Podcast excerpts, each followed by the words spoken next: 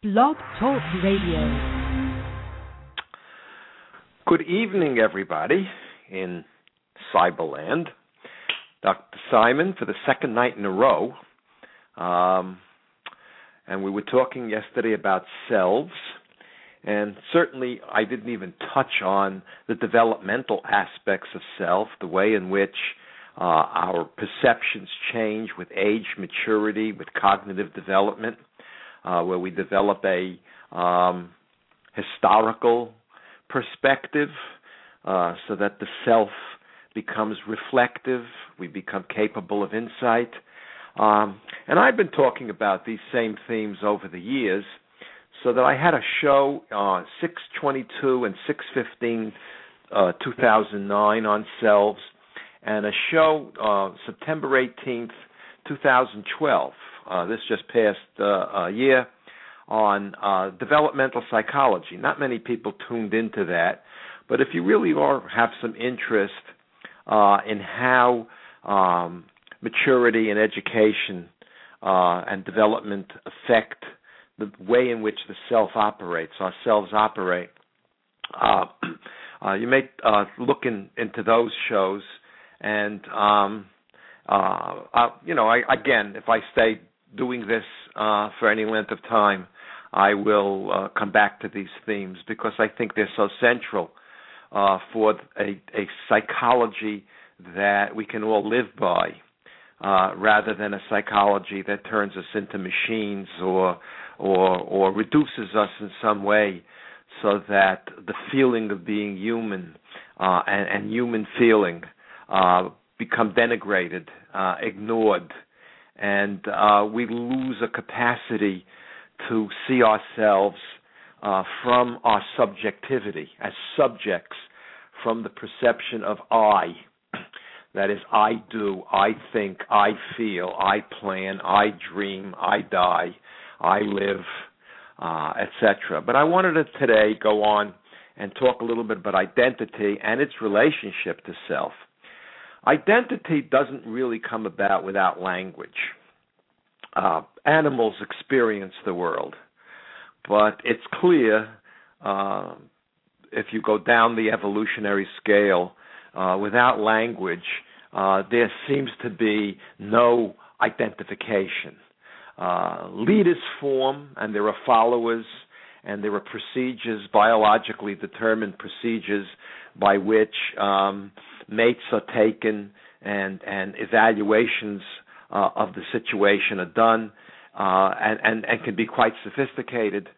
But I don't think uh, there were many animals who have woken up one said and said, "My name is Larry, and um, I wonder why I'm living. I wonder why I die." Uh, what tribe do I belong to? What is my religion, my race? These things uh, are left to human beings uh, to deal with uh, because we develop language. Now, of course, language informs every aspect of our lives, uh, including the way in which uh, the self experiences the world. Uh, but defining ourselves and being defined is such a critical aspect of trying to understand uh, what we are as human beings. And more importantly, or as importantly, uh, the quality of the life we're going to be able to lead. Um, some years ago, I began to do a kind of an exercise with my students and patients to some degree, and I can't do this over the uh, over the uh, uh, airwaves because I have no idea who really is listening, and this is best done. This exercise is best done uh, by uh, doing it in advance of the discussion. And what I would ask people to do uh, is to sit down, write the words I am on a piece of paper, and then fill in the sentence I am, end the sentence with as many words and phrases as they possibly could think of in about five or ten minutes. Um, some people used to take this out of the class and really spend a lot of time thinking about it, which is something I was glad uh, because it's something personally I have struggled with over the years. Who am I? Who am I? Uh, how do I define myself? Especially after the fact that all of the early definitions, all of the early stories I lived by weren't mine, they were others. They were my parents, they were my teachers, they were my rabbis, uh, they were politicians at, at uh, two steps away from me. But uh, this this struggle, I think, is central. And without asking about who we are, uh, our perception of the world doesn't change, and we could live out our lives without asking, "This is this the life I want to live? Is this what I consider a good life?" Uh, so to me, these are critical existential human questions, and uh, part of what I wanted to see uh, from my own education and, and, and the education of my children and grandchildren, and all of the students and patients I've worked with over the years, uh, was a kind of evaluation so that choices can be made. Not easy to change the basic stories that we live by, that we grew up with. But if these stories uh, and the way we define ourselves lead to misery and conflict and rage and a feeling of emptiness, uh, then uh, it seems to me in the short life we have, uh, if choices can be made, they should be made. They need to be made. So when I, I asked the students, I would get all kinds of interesting uh, responses. And let me just suggest a few of the descriptions uh, that I was given about uh, how people define themselves. In other words, that aspect of their identity, which is not judgmental, but is basically descriptive. Um, most of the time, or much of the time, I am is provided by a first name. So I'm going to give you my own list as we go along. Um, I don't think there's anything deeply personal about any of this. So this is this is where it goes. I am Larry, Larry Simon, and so interesting uh, that when we discuss this, much of the conflict and much of the struggle of growing up to become one's own person, if that's what one wants, and I believe there are deep, powerful needs in all of us because we are individuals and because we are unique in our perception and the way we experience the world, that while I always wanted to be a Simon, a member of my family, first I wanted to be a Larry, a Lawrence, which is my my uh, given name, Larry, the nickname.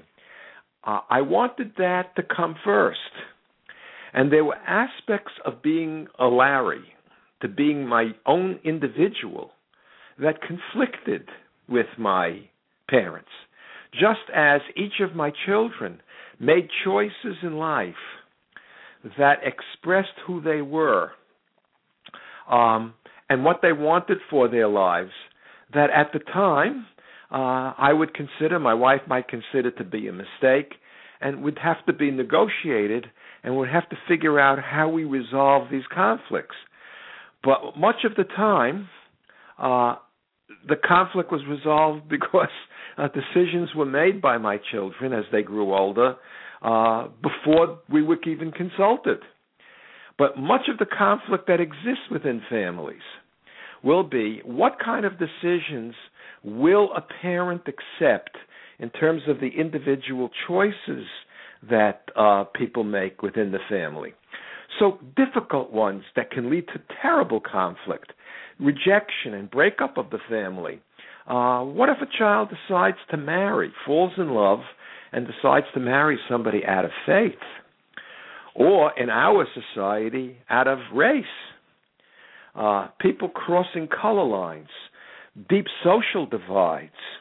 Uh, the, the story of Ro- Romeo and Juliet has profound consequences for uh, the way we uh, observe ourselves. Shakespeare was deeply aware uh, of in this play, which leads to two star-crossed lovers dying as as beautiful young people because the families that they belong to hate each other.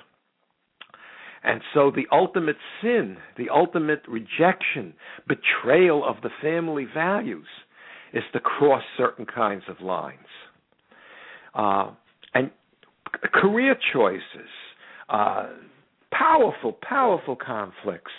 Um, father wants his uh, child to become a doctor, and the child doesn't want to be an academician, doesn't want anything to do with academics, wants art or music. I can't tell you the number of times I tried to work through conflicts with um, patients, with families, where this was no small issue. I remember a, a, a happy ending to a story of a student who came to me uh, while we were having these discussions and said to me, "I hate being in college. I don't like it. Uh, there's nothing here that interests me. And while I enjoy your course, what I'm learning is I really don't want to be here."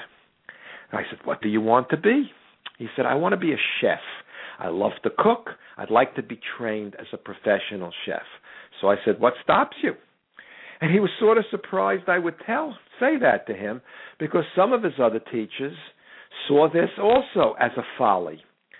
Uh, academics, people with advanced degrees, tend to be kind of arrogant uh, as a group and see that as their superiority. And by the way, I, I will talk about why so many of us uh, look down upon and judge in negative ways people who decide to uh, live their life and, and express themselves in ways that run counter to the way uh, we have chosen to live our lives.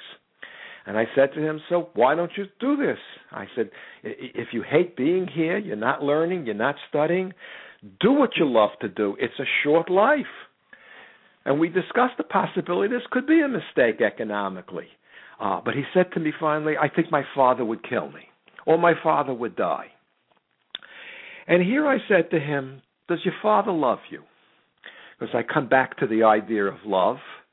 Uh, because if you're loved, in the final analysis, father will accept. And he says, I think my father loves me. And he went home, and sure enough, uh, it was a blow up. There was a tremendous conflict. Uh, we had discussed certain um, uh, gambits and styles and, and, and, and techniques of holding this conversation with his dad uh, so that he wouldn't lose control and he wouldn't yell and scream like uh, a three year old or a four year old, which so often, you know, the yelling starts in a family and nobody hears the words anymore. All they hear is the yelling. And, and the conflict just gets driven up. Uh, and he kept a quiet voice and finally, the father said to him, I think this is a mistake. You're breaking my heart, but I love you. Go and do it. And he dropped out of my class. He dropped out of the school, uh, City University. And about a year and a half later, I may have said the story on the air before because it's really one of my favorite stories. Um, he came into my classroom one afternoon. Uh, he came back to school to visit, and he had just graduated a year's program at a very fine uh, school in Manhattan, a chef school. He had gotten a job as a sous chef uh, in, in a restaurant, in a good restaurant in Manhattan. And this was a young man who was as happy as a young man could be. Uh, his relationship with his friends, his relationship with his girlfriend, everything was improved because he was now still a member of his family, but he was a member of himself. He had had uh, a, a sense of where he was going. His sense of self was whole. Uh, he was creative in his own mind, and he was getting recognition for being a, a good chef, a successful chef. He wasn't merely a cook, he was a professional chef. So all of these aspects uh, become issues. Uh, many issues uh, things that I noticed is that the more an individual struggles with an aspect of their identity, the higher up it is on the list. So rarely would males put down, I am a male. But almost always high on the list was, I am a female. Because uh, women, especially in this time um, of, of our society, uh, have been going through for the last 30 years a profound transformation of the role of a woman and hence how the self uh, uh, relates to the world and to men and to children and to the workforce. In fact, just this week, uh, it was announced that women in the United States military will now be in combat roles. 30 years ago, this would have been unthinkable, absolutely unthinkable. So the transformation that came through a variety of struggles and fights uh, and, and, and, difficult uh, social uh, uh issues uh, has brought it to the point where we now recognize uh, that women can fight and die in the military just as with men. Um, women can be policemen. Women can do all kinds of things. In fact, somewhere on the list of psychology shows, I forget the name of it. I listened to a lot of it this afternoon uh, is a show where uh, the psychologist interviews a woman who wrote a book about the rise of women and the related difficulty that many men have in terms of defining themselves in relation to women because of the changes in the economy and the changes in relation to women sexually, uh, economically, politically, morally, uh, that leaves many men uh, struggling with their identities. Uh, race is a very big issue. Um, uh, rarely does anybody put down I'm white. Uh, we assume in our country, uh, although since Obama, this I think has been uh, again a transformational kind of a process. Uh, that being white is what America is. It's white America, and the minorities are called um, uh, minorities and, and, and people of color uh, and all kinds. We've struggled over the last years from when I was a teenager. Uh, people were Negroes, people of color were Negroes. Then they became black, then African American. Uh, it becomes a hodgepodge now. Uh, but it's so interesting as people struggle with their identities. Uh, those who feel persecuted, those who feel that it's extremely difficult to form their identity uh, in terms of the hostilities of society, uh, rank the issue of their identity in that area much higher. Religion. Um, uh, very rarely does anybody put down, I'm Protestant. America is a Protestant country, although that's rapidly changing. Uh, Jews, almost always very high on the list, because being a Jew, after the last thousand years of history, uh, culminating in the Holocaust, uh, is a critical issue. Um, uh, uh Catholics, uh, a critical issue, less than Jews, because any any group that is based in Christianity has more of a home in the United States a comfortable home. Uh, uh, Muslims, and and what's interesting is that I had a good number of Muslims in my class in the last few years. Uh, people who had emigrated from Pakistan uh, uh, and other countries, uh, um, refugees from Iraq, uh, who who were struggling mightily, and and the young women in those classes. You want to talk about difficulty in in finding a an identity in relation to sexuality and dating and friends. Um, uh, Muslim women uh, are, are, are way, way, way back in terms of equality with men and being able to make the choices so that uh, I comes before the uh, uh, religion, or I comes before uh, your identity as a female. Um, yes, one of the things I personally struggled with in religion was uh, am I a Jew who's Larry or Larry who's a Jew? And of course, at my age now, this has been largely resolved. And I won't go into the particulars of it. Um, uh, I'm an American. Oh, big issue in terms of identity, nationality. Um, and most Americans accept that they're Americans, not much on the list. But again, uh, Uh, am I a Jewish American? Am I an American who's a Jew? Uh, this is this issue. These are issues that I have struggled with over the years. Uh, not maybe not critically, but importantly. Uh, am I an Italian American or am I an American who's Italian? That was always an issue in the struggles of my students uh, to define when they became aware of. See, now most of the time we're not even aware that these struggles are going on. But the nice thing about uh, discussing things and and gaining perspective on them without judgment, without fear, without criticism, is that you now come to own these issues rather than living within them and struggling with them without even awareness of what it is that we're struggling with. So all of these things became become critical in trying to define who we are. For myself, it is an awareness that I always want to be Larry, who's an American, and Larry, who's Jewish, and Larry, who's a psychologist.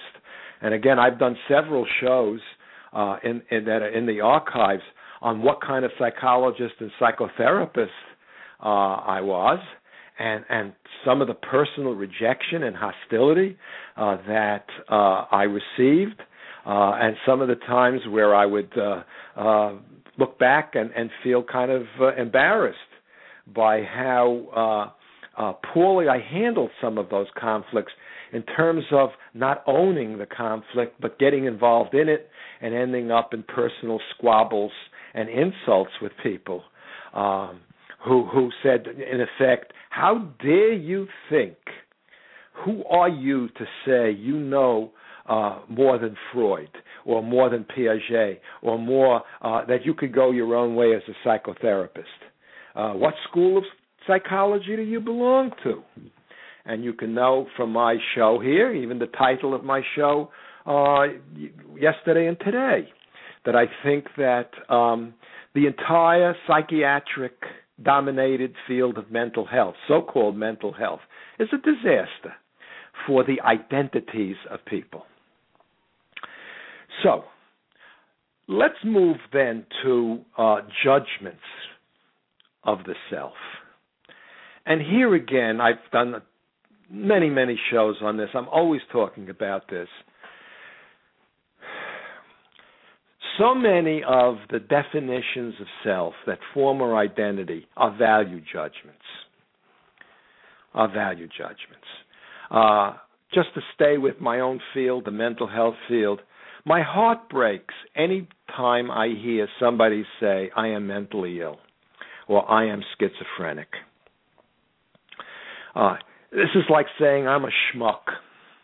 I'm an asshole, which we hear all the time. And by the way, when I play golf and I lose it and and I regress to a kind of infantile state because uh, uh, I've been swatting at a ball and I can't get it to move.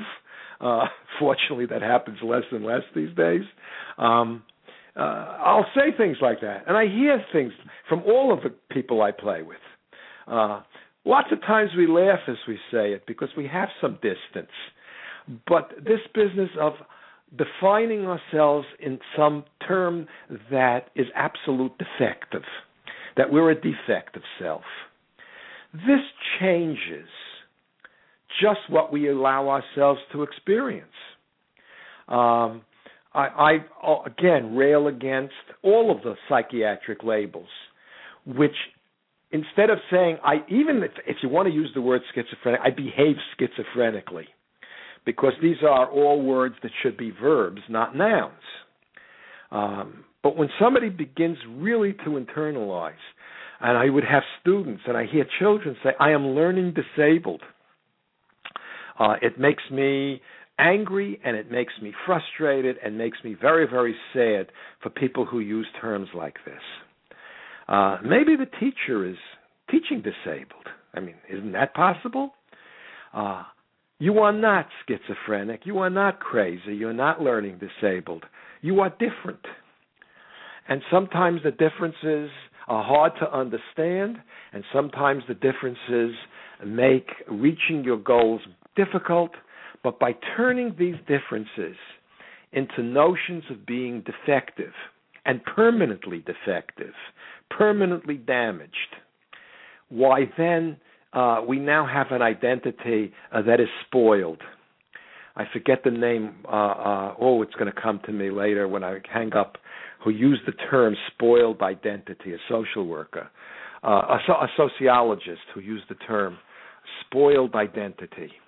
To have an identity riddled with terms that are negative judgments that define the individual for themselves as permanently disabled, as permanently unlovable, as permanently a failure. Life empties out in terribly, terribly painful ways when an individual defines themselves as defective. I did a whole show on this a couple of weeks ago. Try to sit down and get rid of the labels that you use to define yourself. Start with, I am different than others, and thus and so. And what do I have to do to solve the problems in living? Um, I had a discussion with a young man some years ago who said, There's something wrong with me. And uh, those words are so difficult to deal with. There's something wrong with me. Uh, I can't get a date. and we discussed it. I said, Yes, you have a problem. And it's interesting that the word you have a problem or I have a problem really can be used in two different ways. One is, I have a problem means there's something wrong with me, I'm defective. Problem can't be overcome. Or the impossible words, I have to change. Well, I think we can change our shirts and our shoes and our underwear, which we probably should change as frequently as possible. But to change ourselves becomes impossible because we don't even know how to define that. Okay? If we're going to change the nouns, it's the leopard changing his spots. It doesn't work. So I said, there's another way of using the word you have a problem, and that is, I have a problem x squared plus 6 equals 32, solve for x. I have a problem getting a date. Let's analyze the situations and how you go about trying to find a date and what it is you have to learn to do. What do you have to learn about the young ladies? What do you have to learn about where you're trying to find dates and meet people? And our discussion was interesting because it led to a discussion about the fact that he spends his time in these bars in Manhattan trying to pick up women there. And the women are so burned out, and the men are so burned out that it's all this this this uh, uh, who strikes first, who rejects first people are frightened, they're cynical, and you throw a lot of alcohol into this so that judgments are not exactly the same uh, uh, uh, as when we're sober, and you end up with all kinds of botched relationships or botched attempts. Secondly, you're in a bar. Under those circumstances, you're a stranger.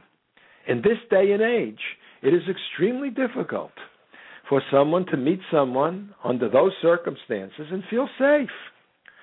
Uh, how do you become funny when when you feel in danger? Uh, you keep people at arm's length. You become suspicious.